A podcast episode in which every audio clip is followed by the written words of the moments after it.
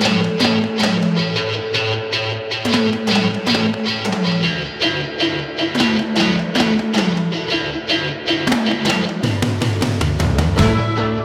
Up, everybody? You are listening to List It, the show where me and a guest rank and list some of our favorite things in a different category of topics or pop culture. Uh, and I'm not going to lie, things don't get heated. That's part of the fun of the show. We can debate things. The, the, the, the working motto of the show is making arguing on the internet fun because we argue about things that don't really matter. And I'm very excited for my guest today. He oh is oh a, he's a rapper, he's an artist, he's an activist, he is a scholar. It's fair to say scholar, right, Prop? I'll take that. Take scholar. He is a pour over coffee enthusiast. He's also the host of the co-host of the Red Couch podcast, which you should all listen to. Even if okay, if you haven't listened to Red Couch yet, pause this podcast and go download that and listen to it first. Because unlike this podcast, after you're done listening to Red Couch, you're going to be more well informed and more educated about very important issues. Uh, I'm very excited to welcome my good buddy Propaganda Prop. Welcome to the show, Yo, man. what's up? What's up? What's up? What's up? It's funny, man, because I feel like you trying to put a you trying to put a barbershop on the internet and like usually arguing over lists Yeah. where I come from is like this is gonna go horribly. this is this is where barbershop meets BuzzFeed. Like, just, yeah, Perfect. that's that's the that's the I like. Change it. I'm gonna I'm gonna change the slogan. I'm gonna change That's the the little slang. log line to barbershop Yes. meets uh, uh, BuzzFeed. Now, Yes. now, prop. Before we jump in the show, I want to talk about a couple things you got going on. Uh, and Yes. is it okay to announce that you have a book that is in the works? Absolutely. Okay. A book and an album. And I can say now, uh, depending on when this comes out, there is a coffee um book album coffee. Okay, let's uh, before we get to the show. I, I need okay. Are they all related, like topically? Yeah. Okay. Yeah, they're all called Terraform. Okay. Tell me about the the vision for the project.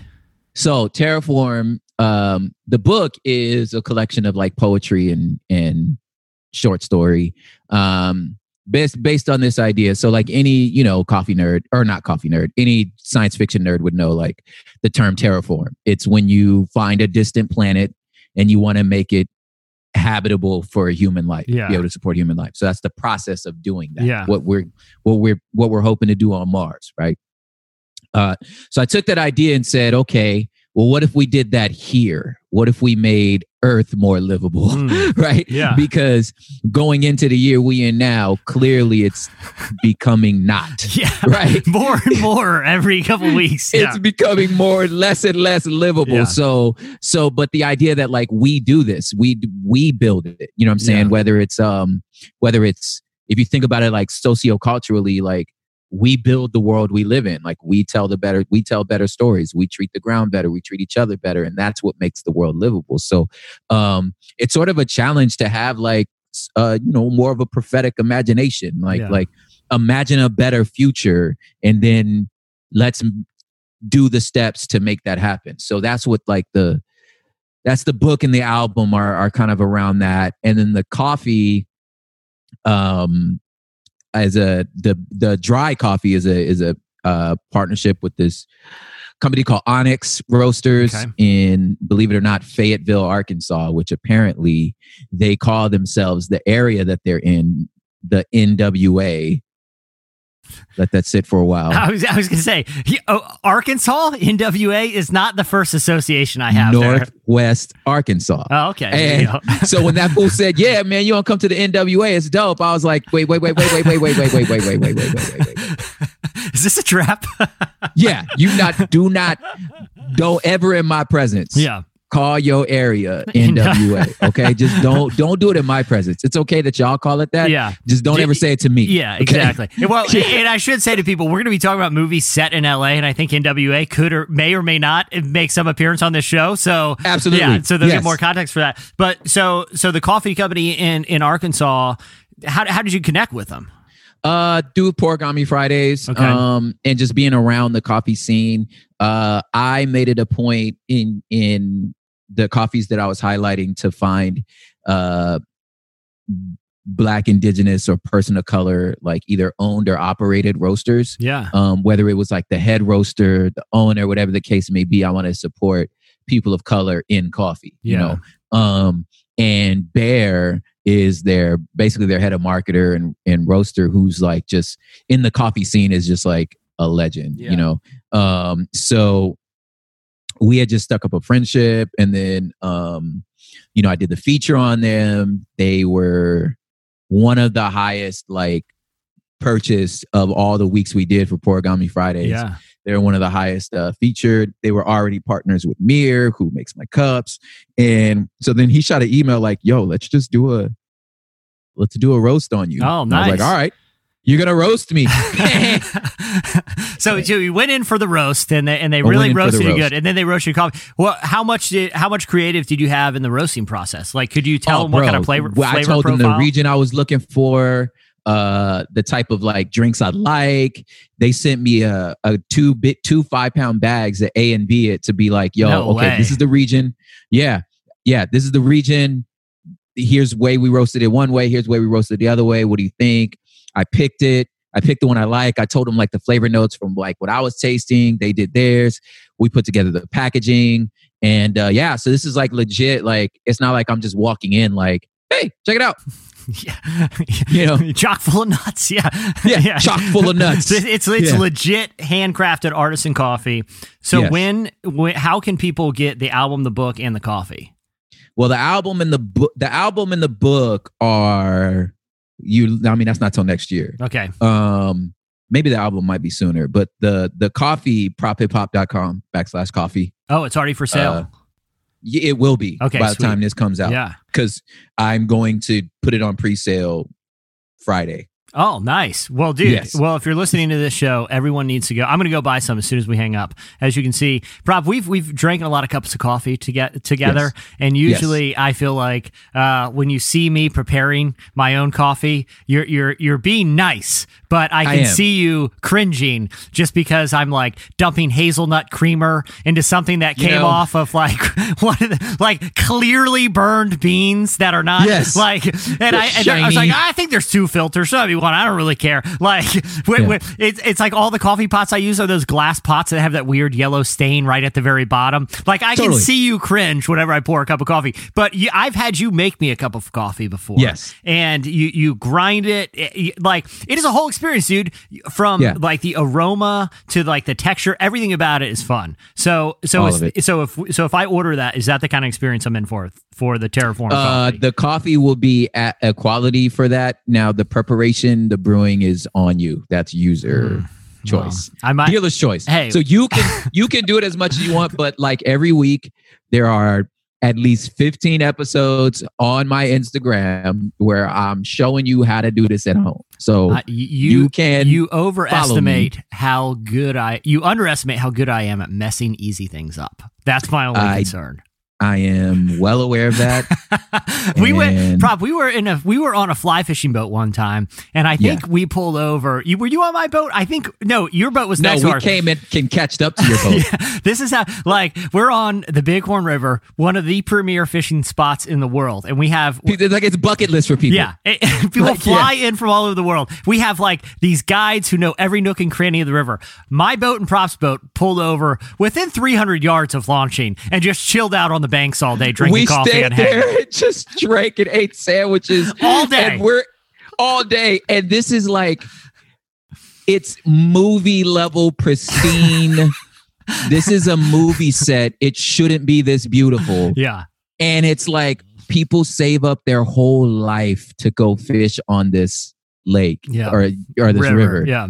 Yeah, and But that's how just- bad I am at fishing. That I'm like, you know what? I'm going to just like, tap you know out. It's cool. Leave it to the experts. I'm going to chill out. So, but if if your videos at, at Prop Hip Hop are are Yes. as as intuitive as you say, then I should be a master in no time. So you should be fine. All right. Well, everyone needs to check out Terraform. Check out at Prop Hip Hop on Instagram and on Twitter and prophiphop.com for the latest. All right. So, Yep. Prop, I, I had you in mind for this episode. So, I, I want to tell you how the show works real quick. Like you said, it's, Okay. it's sort of barbershop meets listicle. And each episode, me and my guests each prepare our own list of on a certain topic, right? Yeah. And so uh, how it works is you go first from from your fifth choice to your first choice, and if we have any intersect, I'll jump in and kind of talk about why my where that one made it on my list, and I'll read the rest of my list. Now, I had I, I've done a handful of episodes, and I really wanted to do a movie episode with you about Okay. movies in LA because Yes. one, you you were not only you're how many generations Southern California are you? Uh, three. Three generations, born and raised. You know, Yes. I feel like every aspect of LA culture, from like the music scene to like the art scene to the movie scene. I feel like you have a really Yeah. good sense of what makes LA so special, and It might be especially like what's that? I'm sorry. I was just saying. I was like, I might be five generations because my great grandma, my great great grandma was the one to move here. Hmm. Yeah, great, great. Yeah, so that's three or four at least. Um, Yeah. But the cool thing about LA movies are every movie, like obviously LA is the setting for a lot of movies because the industry's Yeah, there. totally. But I feel like what makes good LA movies versus okay ones where the movie just happens to be set there is in good ones, LA becomes a character in the movie. I was going to say that LA's one of the characters. And, yep. and and and I feel like a lot of people take for granted how many movies they've seen that take place in LA where it's sort of secondary where you see Yeah. what's the river with like the big concrete banks that's always LA River. Yeah, it's- yeah, there you go. Yeah. I should know LA River. But I feel like the LA River is like in half the movies set in LA. There's at least one car chase scene or or like yeah, totally. you know, fight or something down there. But the really good LA movies not only showcase LA's what I feel like their diversity, but just how Yeah. like sometimes how weird and awesome LA is at the same time because it really is kind of one of the most interesting cities in the world. Uh, amen.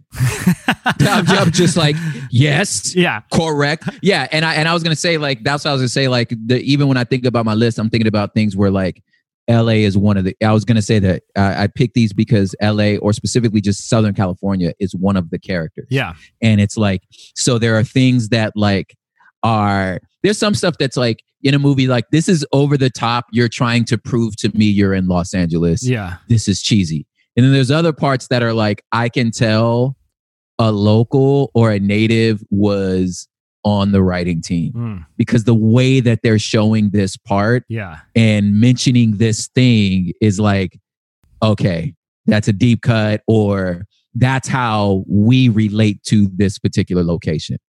Not just like, oh, that looks cool. You know what I'm saying? And, and when I was putting together my list, I noticed like there are some writers, some screenwriters that are LA natives that just show up over and over again, like David Ayer.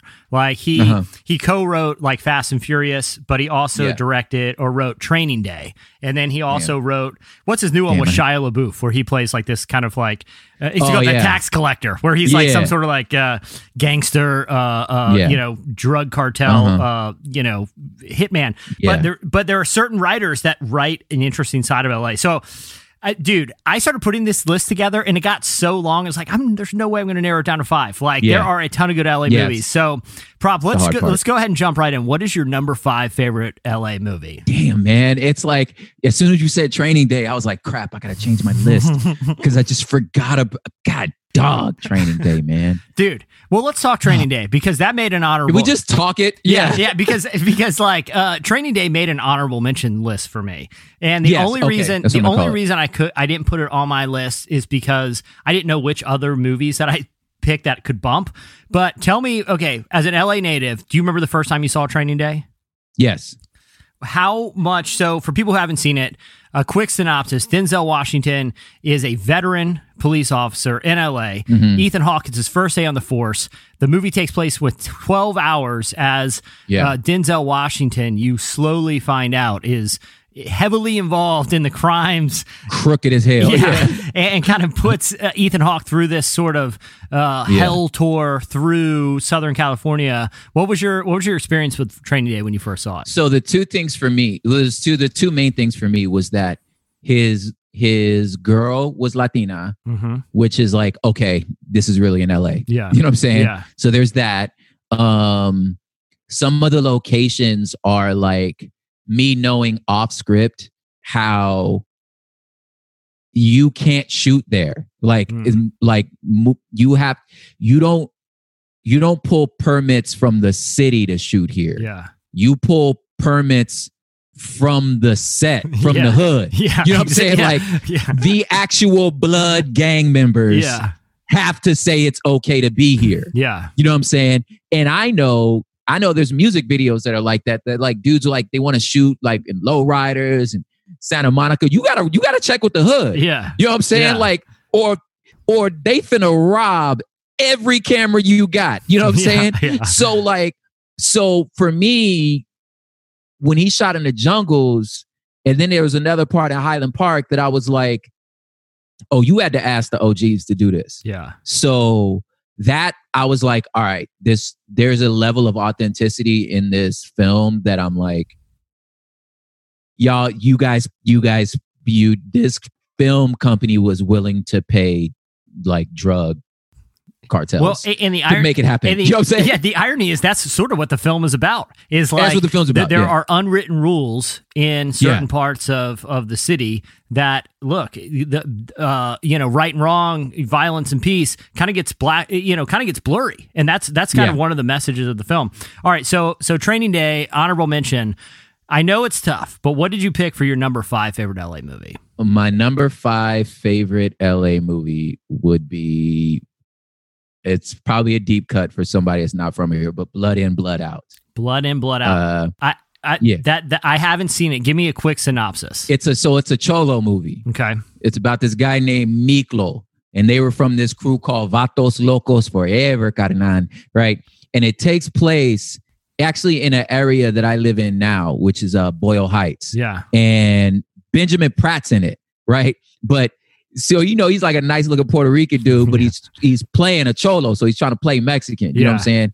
And Miklo is the main character who's this like wedo. So he's like a white boy, but he's but he's half he's like half Mexican. He grew up in Boyle Heights, and and it's basically him tr- coming out of prison, trying to like reacclimate with the hood and find like legitimacy in like in being this like you know very light skinned Mexican man in this just entrenched like like just like it's just a it's just it's a hood gangster classic. Yeah. You know what I'm saying? But it takes place in Boyle Heights, and the history of Boyle Heights is part of why this is so like. Plus, there's like lines for uh, from from this movie that like are just iconic. Yeah. You know what I'm saying? Where there was just like, and they're they're terrible, but like, give me some chon chon. It's like, I mean, it's bad, but it's like that fool's about to get raped in prison, Yeah, so he's yeah. like, give me some chon chon. You know? Yeah. Um, but there's certain scenes in this place called Cinco Puntos. It's like just this.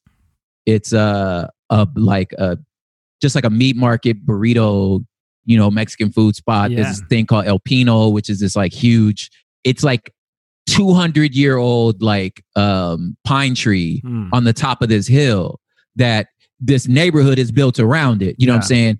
And Boyle Heights was like the center of like just the Chicano movement, the birth of lowriders, like where we got lowriders from, right? A lot of the just like activism among like the Mexican, you know, American heritage and community, like Mariachi Plaza, like all that's in Boyle Heights. And this just took place around like, that was just a story at the time that everybody was ignoring Yeah. outside of LA. You know what I'm Yeah. saying? Um, so for me, that movie, like, it just told a story. It's almost like Mi Vida Loca, like, you know, which I didn't mention, but it's the same, it's on the same like playing field where like Mi Vida Loca was like took place in Echo Park, which Mm. is now one of the most gentrified areas. In, but Yeah. that movie was about like cholas. That was about like Mexican female gangsters. You know what I'm saying? And that's so that's what we grew up with. You feel me? And it was cool to see it on on screen. Yeah. You know what I mean? And, and I feel like that's sort of a staple of a lot of the movies that are really memorable that are kind of set in LA, not just, hey, we happen to be shot here. Is like Yeah. LA has such a unique melting pot of different Yeah. cultures that coexist. Sometimes, Mm-hmm. you know, sometimes there's that social and racial tension, but sometimes it's just these interesting dynamics form that it's Yes. really fun to see play out on screen. Yes. All right. So that number five was you said Blood in, Blood Out was the title of the film, Yes. right? All right. I'm definitely Uh-huh. gonna check. Benjamin Bratt. It's hard. For, it is hard for me to picture. It's hard to as a gangster. Like he's didn't such a it good looking dude. to. Yeah. he, He didn't do it He well. looks like a Yeah. like a just a handsome mannequin. You know what I mean? Like Yeah. just like Yeah. just and it's like if you know and if you know like like like just the Latine, like just the diaspora, you look at him and you go, hey bro you're clearly puerto rican yeah you're, you're you're not mexican like it's so obvious you're not even the way you trying to speak spanish bro Yeah. like you hey you ain't mexican Yeah. dog it's pretty funny yeah all right so number five blood in blood out prop what do you got for your number four favorite la movie oh i thought you was gonna list yours Oh, oh, Okay, yeah. okay. So you list your, you go up through your list, and I'll list mine. If there's any crossover, I'll jump in. Oh, okay. Uh, number five or number four would be Breakin' 2 Electric Boogaloo. Breakin' 2 Electric Boogaloo. This is what you've all been waiting to see. Electric Boogaloo, the ultimate show with Kelly, Ozone, and Turbo. Electric Boogaloo is breakdance too. Yes, ooh. Hi. Electric Boogaloo's action breakdance when you ain't seen nothing yet. I'll finish you, your friends, and your whole damn neighborhood. Dude. Yes! Hey, I didn't even have, like, okay. I, I, I am so glad you've brought that because, like, Yes. one, Electric Boogaloo. I remember when we were doing the relevant podcast, Cameron always goes back to, uh, you know, whenever there was a sequel, it was always something Yes. to Electric Boogaloo. Okay. Yes. So, so the Breakin' franchise, for those who aren't familiar, is a movie about, you know, the, it was sort of like the Step Up movies before the Step Up movies, but for breakdancing. Yes. Now, now, now, remind me. I could be wrong. Does that does Breakin' 2 Electric Boogaloo? Does that partly take place in uh in Venice Beach? it's Venice Beach. Okay. Yeah. Yeah. So that Venice Beach, that South South Santa Monica, that scene over there, that was like, you know, you remember that's where like, you know, Tony Hawk and like the skate Yeah. world was like all taking place down there too. And it's a beach culture. So so there's something super unique about just what like happened in that part of LA. Yeah. um but just just it's it's the bright colors Yeah. and they're saving a rec center Yeah, it's just it's so 80s and this little white girl want to learn how to dance you know and her parents are like wealthy and she's down there with the street guys Yeah. doing the street dancing you know and it's just like every possible trope ever is in this but ozone and turbo they dance on the wall Yeah. you know what i'm saying Yeah, it's it like works. yeah. it's, it's amazing you know what i'm saying you're spinning on your head i don't care what you say these guys are spinning on their head it could be as corny as possible And to be fair, Electric 2, Electric Boogaloo came out way before like movies that played on that same trope, like um, Dangerous Minds or something where Michelle Pfeiffer teaches at like an inner city school. Like Electric Boogaloo 2 was way before that. I also, I, I was so, I wanted to put Die Hard on my list because, uh, Oh, yeah. because like it's like a fish out of water story where, uh, Uh-huh. you know, Bruce Willis plays a New York cop who has to take Yeah. down terrorists in an LA skyscraper. And they are like stereotypical LA business people, Mm-hmm. just like loud, boisterous. But the, the, what reminded me of Electric 2, uh, uh, Breaking Two, Electric Boogaloo was when, uh, Bruce Willis first lands and he's like that hard edge, L- a New York street cop and he flies into Yeah. LAX and like there are people wearing fluorescent spandex just as like their clothes. And like Bruce Yeah. Willis just goes, LA, my God. And it's like LA's got its own culture, man. Like it like LA sets trends, you know, and electric planet los angeles yeah, dog yeah yeah. Breakin' 2 electric boogaloo. Yeah. And because it is the fashion, it's kind of like the it's just to a lot of especially like f- kind of flyover country middle America. That's like a different world, but it's an awesome world It that really they want to be a part of, you know? It really is just the the the the the Cobra Kai bandanas Yeah. tied to the side, like it was also LA too, which is the Cobra Kai, the bandanas, the you know the the the punk rocker like bracelets, Yeah. you know, with the studs on it. That that was at some point hip hop makes me laugh even more. Yeah. You know what I'm saying? Just this total goth punk look. Yeah. That's hip hop. Yeah, You know what I'm saying? but it also shows like how how LA is is you know like not throwing shade at like New York, but still LA is the bleeding edge of of culture. Yeah. It still sets Yeah. trends and it's exper it's experimental. All right, so Blood Yeah. in Blood Out, Breakin' 2 Electric Boogaloo. Prop, what is your number three favorite LA movie? Bro, gleaming the cube. Gleaming, dude, your picks Yes. are, it's making me want to take a deep dive back into like movies that I really loved uh, uh, as a kid. So Gleaming the Cube. I, okay, you're gonna have to remind me. It's skateboarding, not BMX, right? Skateboarding. Yeah, that's right. Yeah. Yes. So I know the BMX one, but this is skateboarding, and it's uh, is it Corey? It's one of the Corys, isn't it? It's not Kevin Bacon. Christian Slater. Yeah, yeah. you- It's, Christian, Slater. Yep. Yes. Yeah, a young And- Christian Slater. It's a young Christian Slater. It is Costa Mesa, so it's Orange County, and it is to the T Orange County. Yeah. Down to down to the uh the social like the geopolitical narrative that 80s movies took on, right? The villain is a Chinese immigrant family Mm. whose parents run a drug ring Mm. and he falls in love with the little Chinese girl, right? But her daddy is this cartel runner from from Chinatown. Yeah, it's sort of, You it's know sort of a I'm like, Romeo Capulets, uh, you know, like Yes, it's these. and it's just I'm like, this is the most 80s, like just, again, man, just that like just the geopolitical part of it Yeah. to be like, why the villain? It's just like either the villain is some sort of like, but they're always some sort of Asian.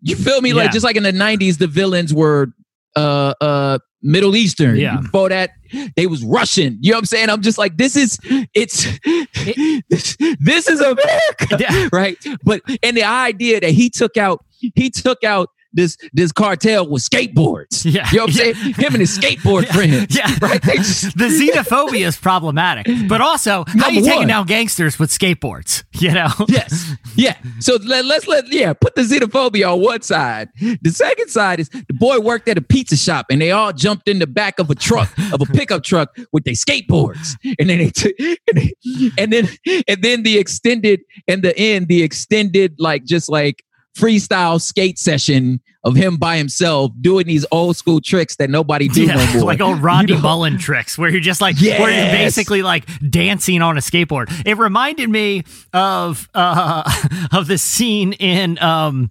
What's the the dancing movie where uh he, yeah, that that one's Kevin Bacon. Where, uh, Oh, Footloose. yeah Footloose where he has to blow off steam. So what does he do? He goes to the abandoned warehouse on the edge of town and just dances. dances. like I'm a bad boy. I gotta go just dance man. I gotta take the boombox to the warehouse. Fogs everywhere for no reason. Like is the warehouse on fire? Why is there fog machines in there? What's the- what's the- and why is everything backlit and and Kevin Yes. Bacon's just just dancing Just man? Moving, it's the same thing gyrating. Christian Slater basically dancing on a skateboard and cleaning he's not like hitting rails or or No. you know doing tricks No. it's, it's very lame skateboarding but this fool jumping on the 405 freeway, holding on to cars on a skateboard. You know how hard it is to go that fast on a skateboard? when, the, You know when you get that the the wheels start the wobbling wheels start yeah, wobbling like yeah. that, you cannot. That's not possible. and and the way he was able to turn, you know, turn a corner on a downhill slope going 55 miles an hour, it was because he had a glove on his hand and he was able to put the glove on the concrete. Now, if you've ever fly. ate it. Right on a skateboard, you know that that that is a joke. That's you, you you ain't got no hand no more. Like you, this not. There's no glove that Yeah. can protect you from that type of speed and turn. Like, Yeah. but by golly, boy, howdy, did I want to do that? I was like, that is the coolest life anyone could ever live. I, I think that is uh, like I mean honestly the LA Freeway could have its own credits on IMDb because along with It Gleaming really the. Cube it almost made my I almost had Speed on my list too the Keanu Reeves Oh, movie because yeah, what makes that kind of I feel like an interesting LA movie is when you get on the bus like the the, the filmmakers really tried to have it pr- like a very diverse cast you know Mm-hmm. e- even um uh, like Keanu Reeves is such like an interesting kind of LA dude and Yeah. but it does the movie doesn't work without the LA freeway neither does Gleaming No. the Cube you know yeah. that's part of the If it's of it. not, and and and what I like about Gleaming the Cube too is like it's Orange County because that's what makes it like. That's what I meant by like, okay, you're a local. The fact that you didn't try to place this in South Santa Monica where Yeah. all the skating stuff was happening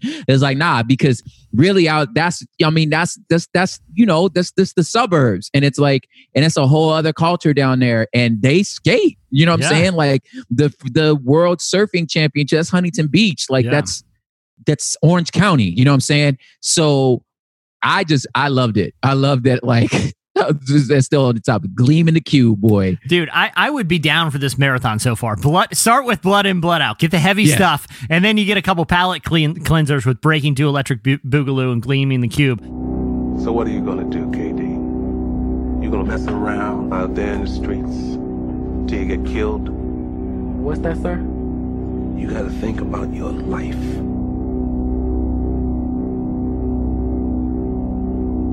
Being a black man in America isn't easy.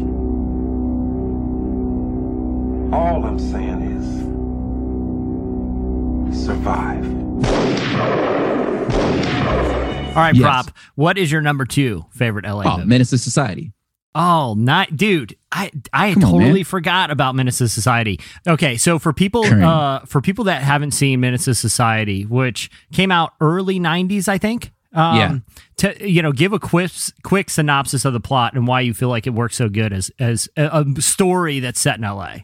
So Menace to Society is um four dudes, homies, Compton, uh heavily involved in gang life. One kid is just like what we call gang affiliated, which is something that's more more the experience of most kids in Los Angeles to where it's like we didn't gang bang, we just lived in these neighborhoods. So our brothers did, our uncles did, our cousins did, our friends did. So we were connected by that, but you just a regular kid, you know what I'm saying? But you ain't afraid to like, I ain't afraid to throw blows if I need to. So anyway, Caine is the main character. Caine witnesses his friend murder this um uh, uh liquor store like clerk. So he Okay. murders him, and it's the story of just living in this area, knowing this stuff's going on, knowing this stuff in the background. Him and his friends like figuring out street beefs and you know and all these different things. Caine's cousin gets killed. And uh, this friend that's kind of like a wild, which is Larenz Tate, which is like this this wild card is like, all right, well, we gonna go, you know, is exact revenge. So now Caine is just in this, is a main character, is just in this like cycle of just normal street violence, and he has an opportunity to get out. So Caine is like falls in love with this young lady, which happens to be Jada Pinkett. Yeah. And um, yeah, and Jada Pinkett's got a child. So Jada's like, I'm moving to Atlanta. I'm getting up out of this. Yada yada. Caine's having just the the tear between um staying in the hood, staying true to the homies, uh, or following this girl out of town. He finally decides to follow the girl out of town. And on the day that they're moving, a drive-by happens Mm. where this rival gang is exacting revenge for the murder of the guy that murdered Caine's cousin. Caine protects the little boy who was going to get shot in his driveway, Yeah. and then Caine takes the bullet and dies. And just so it's just this just this story of like, you know, yes. over and over happened because cycles of gang of violence, violence in LA. and yeah, yeah and Yeah. and I feel like that kind of is I wouldn't say the very first it's among the first in a long line of movies that have played on those themes even you know it was a couple years ago straight out of Compton uh, Yes. came out that it really you know those kind of unfortunate cycles of violence but also ideas about loyalty and and being Yeah. loyal to where you you live and grew up and Mhm. you know I you know those have played out for a long time. I feel like Menace Society is an underrated movie too. That have you watched Yeah. it recently? It's been years Yeah. since I've seen it. Yeah, I've watched it recently, and what's funny is like the the plot's really hard to follow. Like there's Yeah. like there's really there's really no like it doesn't follow good storytelling plot. Yeah, You know what I'm saying? It's just vignettes of moments in LA life. Yeah, You know what I'm saying? And at the time, Caine wasn't the, the main character. He wasn't the best actor. You know, Larenz Tate was killing it. Um, Jada Pinkett killing it. You know what I'm saying? And uh, MC Eiht, which is like just this legendary like Crip rapper yeah, from Compton, is also a character in there. He plays like one of the OGs. yeah, You know what I'm saying? Um, but it basically captures it, it- what it does is it captures every possible archetype Mm. in every scenario. He, he can't get this girl pregnant, you know what I'm saying? And then uh he's like, that girl ain't mine, you know, the baby Yeah. ain't mine. That girl's brother comes and tries to like tries to like confront him, like you you got my sister pregnant. you know, O Dog, which is uh Larenz Tate's character, like stomps this guy out. Like, don't be coming in my projects trying to act all crazy. You know what I'm saying? Just all these like just different moments in being young in the hood. You know what Yeah. I'm saying? His grandparents being like, you shouldn't act like this. So it's just all these like. There's a character who who gets like who becomes like a member of the Nation of Islam and he gets real pro black. You know what I'm saying? Y'all gonna stop washing this poison down your bodies. You know, not letting them drink their 40s. Yeah. It's just every possible trope. Well, you know what I'm saying? But but the great thing too is even even like the fashion, it's of that era. It's of Yes. early '90s, and I feel Yes. like a lot of people Cross colors. yeah, Yeah. yeah, A lot of people's conceptions of like early '90s, uh, you know, kind of Compton, the, you know, kind of hip, the hip hop that was coming out of there. It, a lot of that's informed by seeing Menace to Society. You know, Yes. like in terms of like with the fashion and what people kind of talk and and, and looked and and, and, Yeah. and acted like. A great yeah, choice. there. the dickies, yeah, Yeah. all that. All right, so so blood in, blood out. Breakin' 2 Electric Boo- Boogaloo, Gleaming the Cube, Menace to. Society. Okay, though you, you've bookended two like fun kind of late '80s, early '90s with two like intense movies. Very serious. Bro. All right, what is your what is your number one here, prop? bro. What would be your guess? Oh, dude, I if I could read you. Uh, if I, let me, can I read you my honorable mention list and you tell me if it's on there? Okay, so this is my honorable mention. None of these made, n- n- none of these made my my final.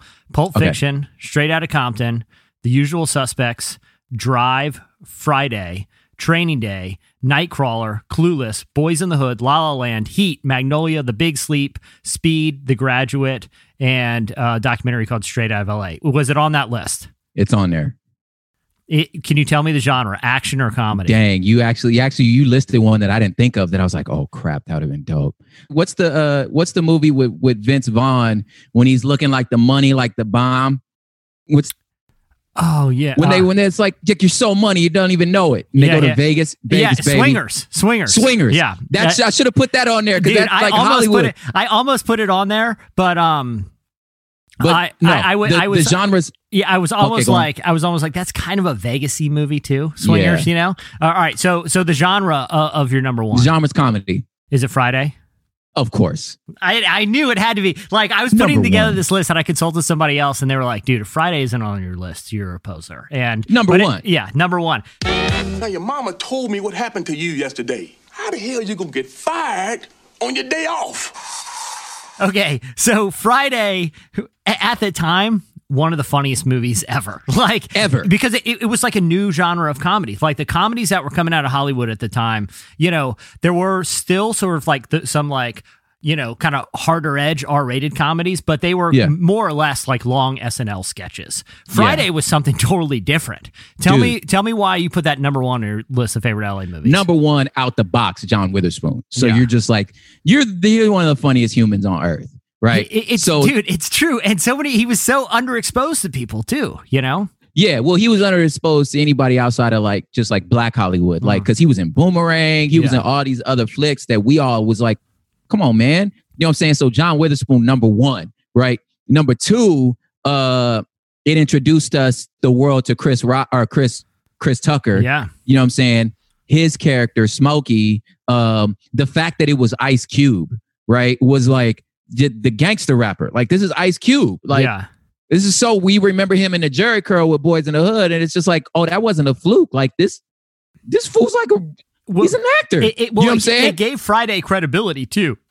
Because Yeah. at, at the time, Chris Tuck Chris Tucker, he, he was. I mean, I think a lot of people when they first saw him, he was just pure comedy. Like he was so Yeah. funny. He, it wasn't long before he kind of took over Hollywood for a minute. You Yeah. know, where Yeah. Chris Tucker shortly after this became one of the highest paid actors in the world when he did those. You know, kind of you know kung fu Hour joints? comedy. Yeah, with with uh, Jackie Chan. But this movie, when you had Ice Cube bringing credibility and you had a legit like up and coming superstar, it really created kind of a magic formula for that movie. Yeah.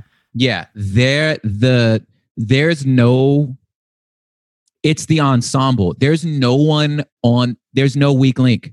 No one. Everybody in that. Debo, Smokey, like Felicia. We still talk about bye Felicia. Yeah. Like, you know what I'm saying? These these moments, they're on the porch. How you get the, the premise, how you get fired on your day off, right? Just I mean, even that elevator pitch, getting fired on your day off, is a great pitch for a movie because just the synopsis is funny. Yeah. You know? Yeah. Yeah. How you get fired on your day off, right? Every there's not a moment in there that you're like, this is this is open any door in South Central Los Angeles. Any Yeah. door. This is their home. Yeah. Whether it's from the furniture to the characters, knock on any neighbor. Miss Parker across the street. Bro, for we had one. It was Miss Gonzalez. Mm. We was like, she fine as hell. I don't understand why Miss Gonzalez is so fine. You know what I'm saying? Right? The, the homie Junior's mom. We was like, damn, Junior's mom is bad. Right? So just all of that. The the ice cream truck sells weed. That that's I didn't know anybody else. Do I I thought honestly, I'll be honest with you. I thought that was only my neighborhood. I didn't know it was a thing until the movie Yeah. where I was like, oh, word, this happens everywhere. Like, I was like, oh, is this LA? This is, and, and you knew which ice cream truck was the one that was the drug dealer because they ain't never really had no ice cream. Yeah. It was like these sold out dusty- again, man. Yeah. Yeah, just these dusty old candies. And you're just like, man, you ain't got no, well, man, you ain't got no like, you got no Choco Tacos, bro? Like, nah. Yo, he's selling Choco Tacos. Hey, you know the other thing that is that's the hallmark of a movie that's lived on really well is if it if it gets new life in meme culture, right? Yes. Like if Yes. if if a GIF from that movie regularly shows up in your Twitter feed, which I feel like from Friday it is like it's that the guys like turning their head, you know, like yeah, Yeah. like that's. I still see that weekly, uh, it, you know, Yes. show up on Twitter. That's how you know it made an impression culturally. and they still and there was a lesson at the end of it where you fight with these. Yeah. you live to fight another day. Yeah. you know what i'm saying? Like like john witherspoon still gave you the game. You know what i'm mm-hmm. saying? Gave you the business. And we still to this day afraid of debo. And it's my bike punk. You know what i'm saying? Just every Just there's so not huge and menacing. Yeah. yes. There's not one corner of that flick anywhere that you're not like even there even the sense that the me and jay Gibbons have talked about this before when you running from somebody right knowing which house has their side gate open so you can run through the side and gate there's no hop dog the or fence something. Yeah. yeah, where who got a dog? You can run through the side gates, hop the fence, and be on the other side of the street. You know what I'm saying? So you you all the way around the corner before the car even knows. So just knowing those things, that's just growing up in LA because our houses are back to back to each other. You know, Yeah. you just you got to know which gates open. You know who ain't got a dog. Hop that fence, be on the other side. Maybe if you now if you're real smart, you gonna hop another one, right? Yeah. And now you three streets away. You feel me? And just and which tree to hide behind because you can't see it from the street. You know what I'm saying? Yeah. Like this is stuff when you don't gangbang, Yeah. but you among gangbangers. Well- Well, and that's the other thing too. It's like this is a movie made for people in LA by people in LA. Yes. you know, Yes. you really get a sense of of kind of those things. Obviously, it's hyped up for the comedy, but it's still you get Yes, because again, it's sense of like- the place. You know, Yeah, it's not about getting social. It's not about the worst of us. Hmm. You know what I'm saying? Yeah. It's not about the problems of the city. It's Yeah. just us living through it. Just the the humor, the the the totality, you know, his mama going off to work, his daddy going off like our parents work, like you know what I'm saying? Like our parents work, we got crushes, we got neighborhoods, you know what I'm saying? Even the bully is like is uh uh uh dynamic. You know what Yeah. I'm saying? Like yeah, you know what I'm saying? Like everybody, it's like, you know, all of it. You know, my mama gave me that chain. Like, you know what I'm saying? Like that's funny, but it's true. It- you know? yeah, because it, the other great thing about the, those characters, it's like it's very easy when you're making a comedy like that for the characters to become caricatures. You know what I mean? Yes. Like they can get overly cartoony. But Mhm. I feel like Friday, it's funny and everyone's slightly exaggerated. But there's also humanity to the characters in the movies. You know? Yes. Superhumanity and like down to the porch, the bars on the window, the just the angle of the street, the time of day, all of it. You're just like, this is South Central Los Angeles. Yeah. This is it. Yeah. Yeah. Yeah. Well, dude, that's a good list. Now I'm in very intimidated to present Oh, my list because you you're a, a fourth generation LA native. You know Yeah, yeah, real there's LA no- movies versus some of the ones on mine. Okay, I have a weird one for the first one. I don't wanna, I want to spend a lot of time on it, but I do think the first time I saw it, it, it left me like kind of like you ever watch a documentary and you kind of feel weird after watching it. You know, Yes. it's like I was entertained and compelled, but I kind of like sad after. It's Yeah. a it's a documentary that came out in 2007 called Confessions of a Superhero. And basically what they oh, did Oh, wow. is they followed four people who portray uh, uh, superheroes on Hollywood Boulevard. So if people haven't ever Oh my gosh. visited LA, particularly outside of the Chinese theater, where Yeah. you know it's kind of the big tourist attraction where you have the Hollywood Walk of Fame and, and stars. If you go there, there are people who dress up every single day as either like cartoon characters or superheroes, and they make their whole living by getting their photos taken with tourists. Uh, it's sort of like an unofficial little uh, kind of weird job market. Y- You've you've I- I- I'm sure you've experienced them number of times, kind of walking around down there. Yeah, that really you, just you saying that I got like my heart kind of sank, you know, because it- I had some friends that were like Third Street Promenade performers, like Santa in Santa Monica, who like you know, and uh, you know make a little extra money here and there. You know what I'm saying? Um, and then some of those dudes down there, I remember were like in little subcultures of like whether it's like breakdancing or graffiti, you're looking at this like street performer and you're like, this person's actually a legend Yeah, in our like small world. And it's crazy to see him down here like performing on Venice Beach, yeah, but making an honest living. yeah. know what I'm saying? and- yeah, So then when I think about like that, that like superhero character, like my heart just went, oh my God, dude. Well, Yeah. yeah. they the the film follows four of them, and you get four kind of unique LA stories. First came out here, it was I had no intentions of becoming an actor, so it just kind of came to place. At least I'm doing what makes me happy, so. You know, I'm out here seriously trying to make a name for myself. What am I trying to achieve? I want to become a leading actor. I just sold my Super Nintendo, got me a Greyhound bus ticket, and headed out here. The the woman who, and a lot of them are still active today. Like, I mean, this movie was made 13 years ago, and some of these actors are still out on Hollywood Boulevard. Uh, the woman, uh, Jennifer Wagner, you know, she kind of has that. She came, she was a cheerleader from Middle Tennessee, went to Yeah. Oh LA, studied at the Groundlings, a story you've God. probably seen a thousand times play A out. thousand times. Yeah. and she's you know spent most of her career portraying Wonder Woman on Hollywood Boulevard. Uh, you know, Yeah. another guy is an orphan LA native, but claims to be like the the orphan son of like Hollywood royalty. But now he you Yeah. know made his living portraying Superman. The guy who played Hulk, uh, you know, was homeless in LA. And Yeah. you know he supported himself.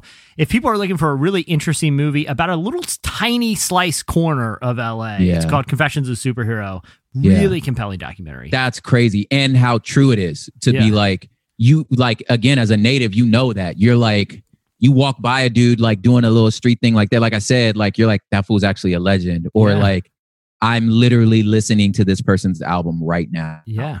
You know what I'm saying? Like, it's, I, right now in my headphones, I'm listening to that guy's album from 10 years ago. Yeah. You know?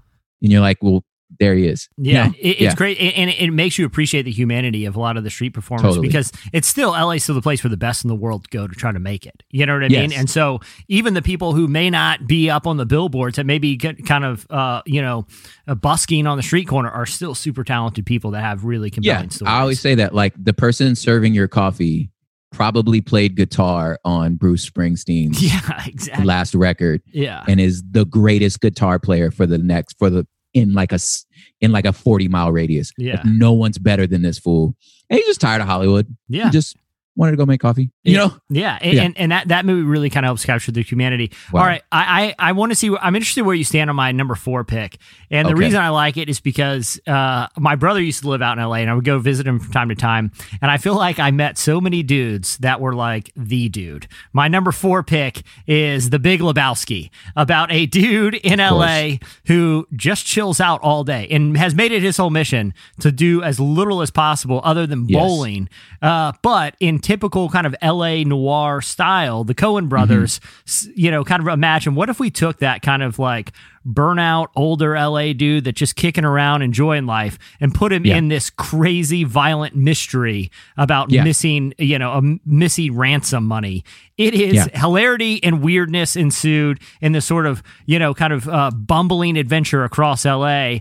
Prob, what's your take on the on the Big Lebowski, man? It's uh, I can't believe I forgot about it.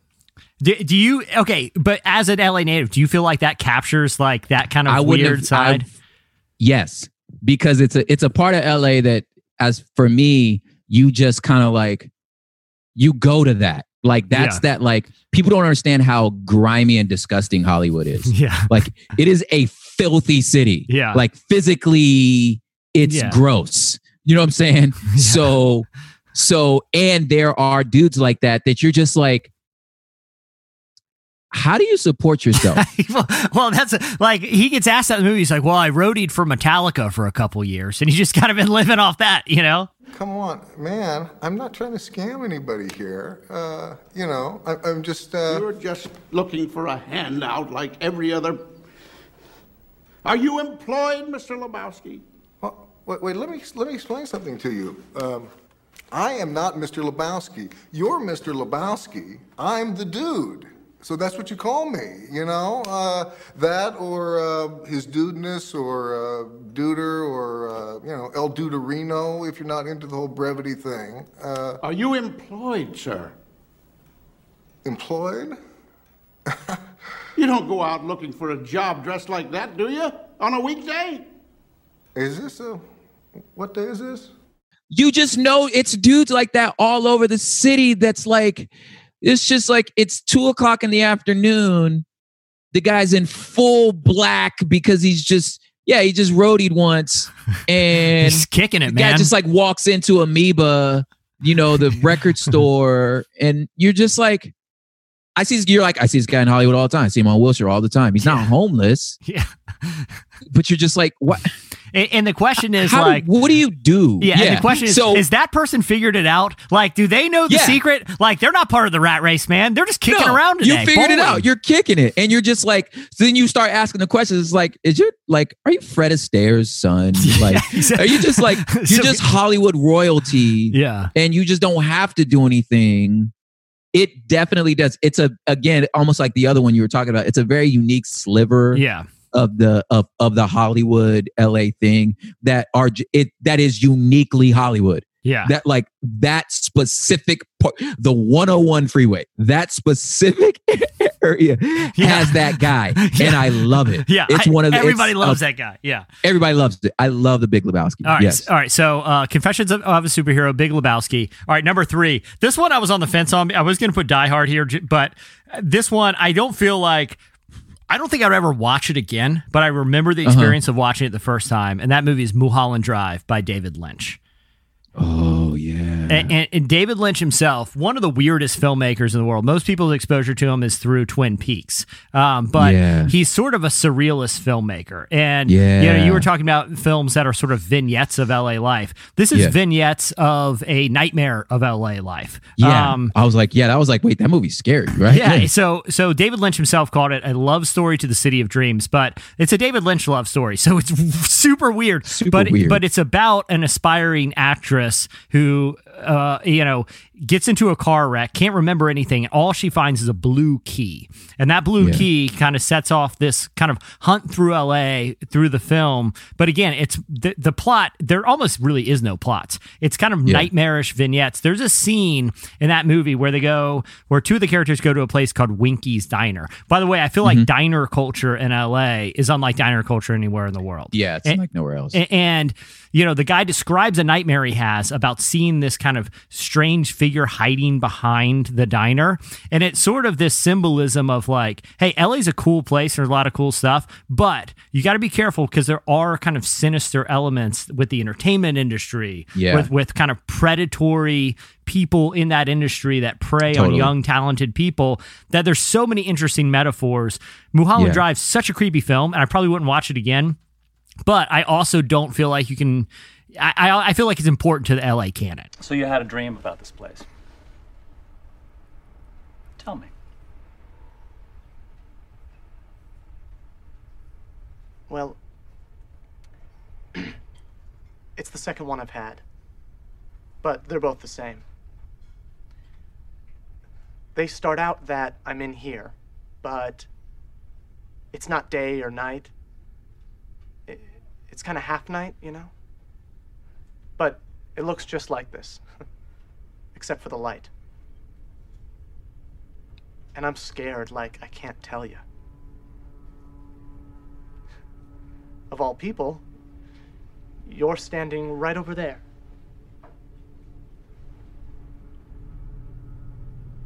By that counter. You're in both dreams. And you're scared. I get even more frightened when I see how afraid you are, and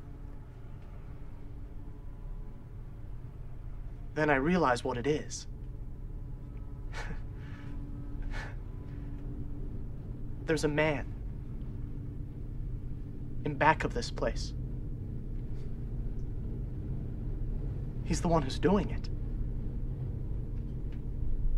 I can see him through the wall. I can see his face.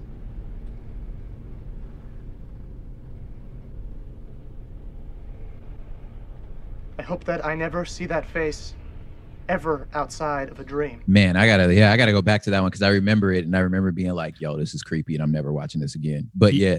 Uh also as a side note about Mulholland, um that person, the man whose last name is Mulholland, is why there's water in Los Angeles. Oh, really? What would he pipe it in? Yeah, he piped it in from Sacramento, which there's that the only natural water is in Northern yeah, California. yeah, yeah. And he made the aqueduct that goes from Sacramento all the way down to LA. So like this so that's why Northern Cali is always has I think historically is still like, man, I don't know about Joe. Because it's a desert. Like Yeah. LA's a Where does it- desert. yeah. Well, You know? dude, I'm glad you gave that piece of LA trivia because I had in my notes one other piece of LA trivia about the Big Lebowski. There's Okay. a scene where uh, the dude ends up at this guy named Jackie Treehorn's house, and there's this wild LA party happening, but the house Uh-huh. has the most insane architecture ever. You know, like kind Yeah. of very mid-century modern. Well, it turns out that's a very uh, famous uh, house in uh, in Hollywood. It's they it's known as the Sheats Goldstein residence, and it's ain't it. You know who owns it in real life? It show it showed up in like five movies. Uh-huh. Who owns it in real life? James Goldstein. He's the dude that when you watch Lakers or Clippers games, that's sitting courtside next to Jack Nicholson, and he wears like Oh those big God. snakeskin hats. And oh my like, God. He's like 80 years old, but he you That's would- crazy. He's still living a life of like a you know 24 year old. Like he's Yeah, he's old school Hollywood. dude, super old school, long hair. But you know who I'm talking about? Like he's a Yes. fixture of LA basketball. Yes.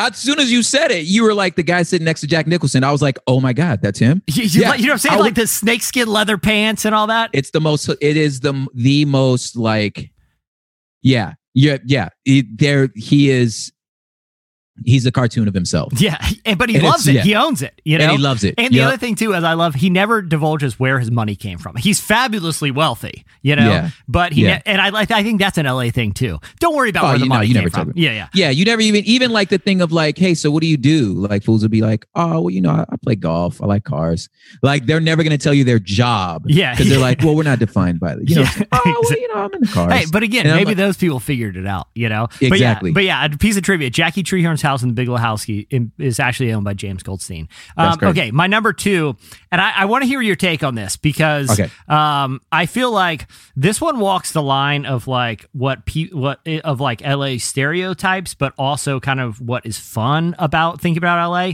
and that is the original Fast and Furious movie. And here's Mm-hmm. Oh, why I put it on the list. It's like one, everything in the movie is cool, right? Like There's Dom Dom Toretto, Johnny Yeah. Tran, like even the names are cool. yeah I live my life a quarter mile at a time. Nothing else matters, not the mortgage, not the store, not my team and all that. For those 10 seconds or less, I'm free. you know, for people, I don't know who hasn't seen Fast and Furious, but it's about a cop who infiltrates a car, car theft r- ring, and yeah, and gets in, involved in kind of car culture, which I, one thing about that whole franchise, which right now is still one of the biggest franchises in the world, even though the first movie, they're like stealing TVs out of the back of the truck. Yeah. And by like four movies later, they're like racing nuclear subs in Antarctica. Yeah. And the next one's Yeah. literally set in space. But the first one's like an LA story. you know what I mean? Like, this is before we're sending uh, Vin Diesel to the, Yes. the International Space Station to save the world. He was knocking off DVD players from the back of a truck in a Mitsubishi. Yes. You know, like Yes. it is a different, but that's what this charm of the movie was. Yeah. A diverse cast. It, it really like loyalty and family are two of the major themes of that whole franchise. And again, I feel like it's a sort of a stereotypical view of LA, but it's also a fun Yeah. one. What's your Fast and Furious? It was also like an an important moment in time in I feel like getting trying to get into like car culture was like a uh like a rites of passage for anyone anywhere within a 5 to 10 year age gap above me and below me Mm. like you know you but it was like this this specifically when that came out it was like the lowered like honda accords and civics and you know and the preludes and like that Yeah. just this like this certain type of car you know the mitsubishi eclipses and like but like it was like your high school thing. Now granted in my experience those those kids were a little more wealthy than us you know what i'm saying? because you were able to do it Yeah. right and, and, and it tells like the story it tells is actually pretty small. It, it Yeah. lets it lets the the setting be the story of like, Yeah. hey, you guys want to go race cars in LA? It's like, yeah, all right, that's the movie. You know what yeah, I mean? totally. Yeah, and even going to those race cars, I remember that. Like my homeboy, one of my best friends right now, like still to this day, my homeboy Holden, like he had the, he had a freaking Prelude. He had the little Honda Prelude that he hooked up and put the kit on and all this good stuff. And I just remember thinking, where you get the money to do this? Like how y'all, how y'all doing? I mean, this is dope, but like how y'all doing this? Like I, th- I saw Fast and Furious in the suburbs of Virginia Beach. Okay, so Yes. uh, you physically almost as far as you could be away from LA in the in the United States, uh, but you know, even it was though everywhere, dude. dude, leaving that movie. Everyone was out there revving their engine. All of us, like Yeah. seventeen-year-olds, uh, borrowing our dad's like SUV, Yeah. like Ford Yes. Explorer, just like let's do it, let's go, man. yeah, nah. I, I mean, I went to a few of those races with my homeboys, and I was just like, and then if you blow a gasket, I'm like, how much money that gonna cost you? You know what I'm saying? Like, all I could think about, I remember that time was being like, Dad, this, how y'all paying for this? Yeah. Your mama pay for this?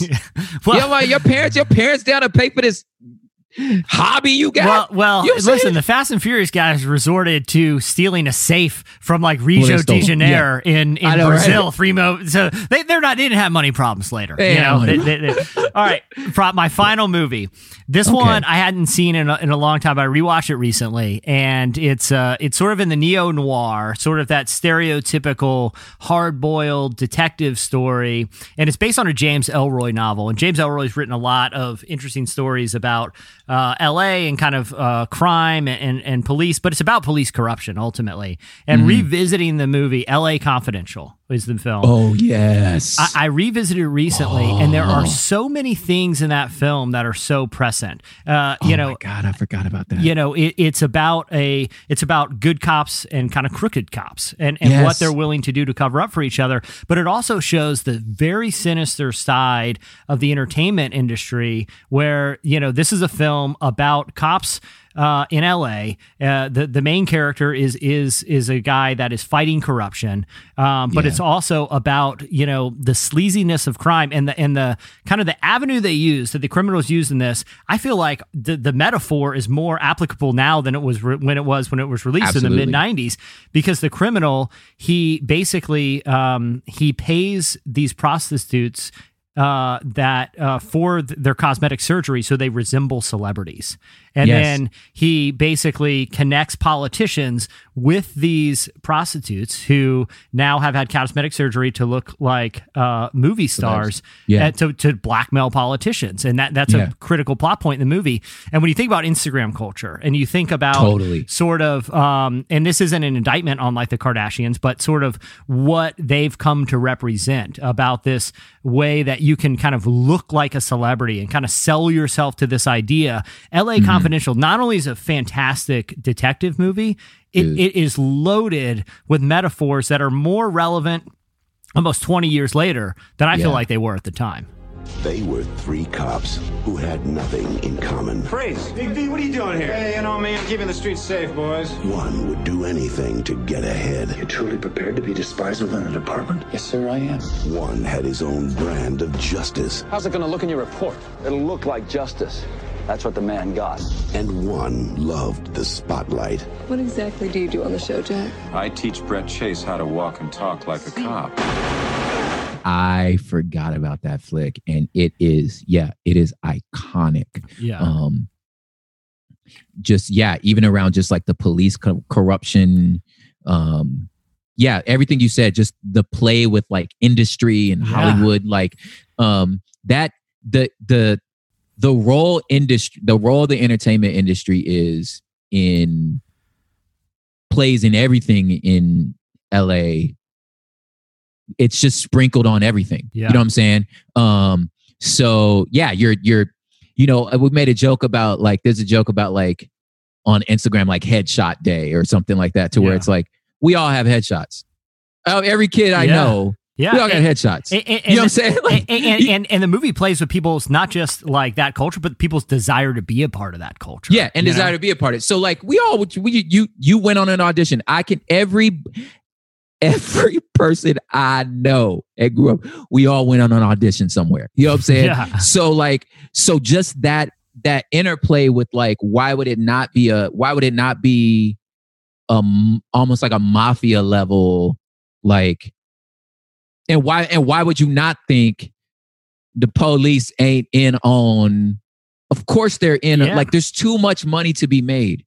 There's too much and you have too much access. So of course they making money. You know what i'm saying? So yeah like like that i oh my gosh i forgot about that flick. That is yes. It- it- 1997 nominated uh, for nine Academy Academy Awards, including Best Picture. And Yeah. if people are looking, you know, especially like younger listeners, because the movie came out in 97. And so Yeah. for people that haven't seen it, it is a true American classic, but I feel like a lot of the themes uh, are still really relevant and it, it still holds up. At, you know, Yeah. it's, I will say this Kevin Spacey's in it, which he's sort of become a problematic figure for, you know, Unfortunately, yeah, behavior off camera. But uh, uh, you know, he's in it. Kim Basinger is in it. Russell Mhm. Crowe. Uh, you know, a lot of a lot of those guys before they were really household names. So L.A. Yeah. Confidential, uh, a great one too. So so prop real quick. I'm going to do both our list. You had Blood In Blood Out, Breakin' 2, Electric Boogaloo, Gleaming the Cube, Menace to Society. Friday, I had Confessions of the Superhero, The Big Lebowski, Mulholland Drive.